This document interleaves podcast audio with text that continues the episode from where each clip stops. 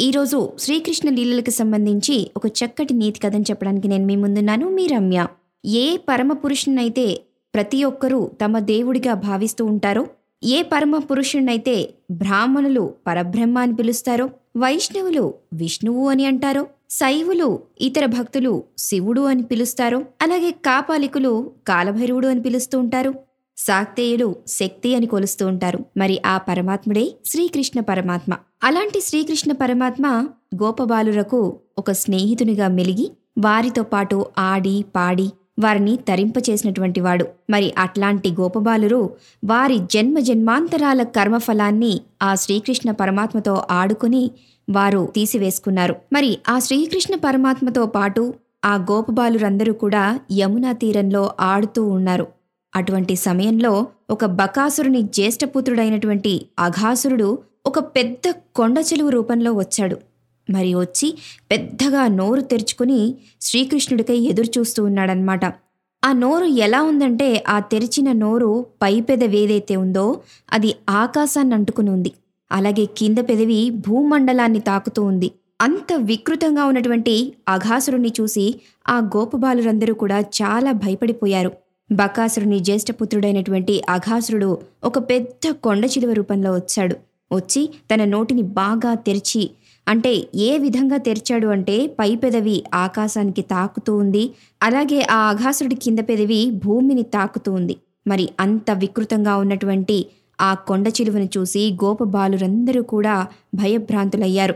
శ్రీకృష్ణ లీలలను ప్రత్యక్షంగా చూసినటువంటి గోపబాలురు శ్రీకృష్ణుడు ఉన్నాడు కదా అతడే మనని రక్షిస్తాడనే నమ్మకంతో పాపం గోవులతో సహా ఆ పెద్ద కొండబిలంలా ఉన్నటువంటి ఆ అఘాసుని నోట్లోకి వెళ్ళిపోయారు. అయితే ఆ నందకిషోరుడు కూడా పెద్ద కొండబిలంలోకి వెళ్ళిపోయాడు. వెళ్ళిపోయిన తర్వాత ఆ పరమాత్మ లోపలికి ఇలా వెళ్ళాడో లేదో అఘాసురుడు నోరు మూసేశాడు. పాపం గోపబాలురందరూ కూడా ఆ విషవాయువుల ప్రభావం వల్ల ప్రాణాలు విడిచారు. అప్పుడు పరమాత్మ ఏం చేశాడు? అఘాసురుణ్ణి నవరంధ్రాలు మూసివేసి ఉదరము ఉబ్బినట్టుగా చేసేశాడు. అప్పుడు అఘాసురుడి పొట్ట పగిలి ఆ నందనందనుడు బయటకొచ్చేశాడు. సంకల్ప మాత్రంచే శ్రీకృష్ణుడు గోవులను గోపబాలులను కూడా బతికించాడు. మరి అఘాసురుడు కూడా ముక్తి పొందాడు. అవును. అసలు ఈ అఘాసురుడు ఎవరు? ఎందుకు ఈ అఘాసురుడికి రాక్షస రూపం వచ్చింది? అఘాసురుని వృత్తాంతం కూడా మనం తెలుసుకోవాలి కదా? ఆనందనందనుడు ఆ అఘాసురుని ఎలా అయితే ముక్తి పొందించాడో? అసలు అఘాసురునికి ఎందుకు రాక్షస రూపం వచ్చింది అనే కథ మనం తెలుసుకుందామా? శంకుడు అనే రాక్షసుడు ఉండేవాడు. అతడి కుమారుడే ఈ అఘాసురుడు. ఈ అఘాసురుడు చాలా అందంగా ఉండేవాడు. అలాగే బలిష్ట దేహంతో కూడా ఉండేవాడు. కానీ ఇతనికున్న స్వభావం ఏంటి అంటే ఎప్పుడూ ఎదుటి వాళ్ళని నిందిస్తూ ఉండేవాడు. అలాగే ఒకసారి ఏమైంది? అష్టావక్ర మహర్షిని చూసి ఇన్ని వంకర్లేంటి అని హేళన చేశాడు. అప్పుడు ఆ మహర్షి ఓరి వంకర్లని హేళన చేస్తావా? నువ్వు వెంటనే సర్పరూపం ధరిస్తావు అని శపించాడు. అప్పుడు ఆ అఘాసురుడు చేసిన తప్పుకు పశ్చాత్తాపం పొంది నన్ను రక్షించండి స్వామి అని చెప్పి ప్రార్థిస్తూ ఉంటాడు. అప్పుడు అఘాసురునితో అష్టావక్ర మహర్షి ఏం చెప్పారో తెలుసా? నాయనా పరనింద మృత్యువు వంటిది. మనం అనవసరంగా ఎవరినైనా నిందిస్తే నిందింపబడిన వాడి పాపంలో సగం మనకొచ్చేస్తుంది. అంతేకాక మనం ఎంతో కష్టపడి ఆర్జించుకున్నటువంటి పుణ్యంలో సగం అతనికి వెళ్ళిపోతుంది. కాబట్టి అనవసరంగా ఎవరిని పరనింద చేయొద్దు.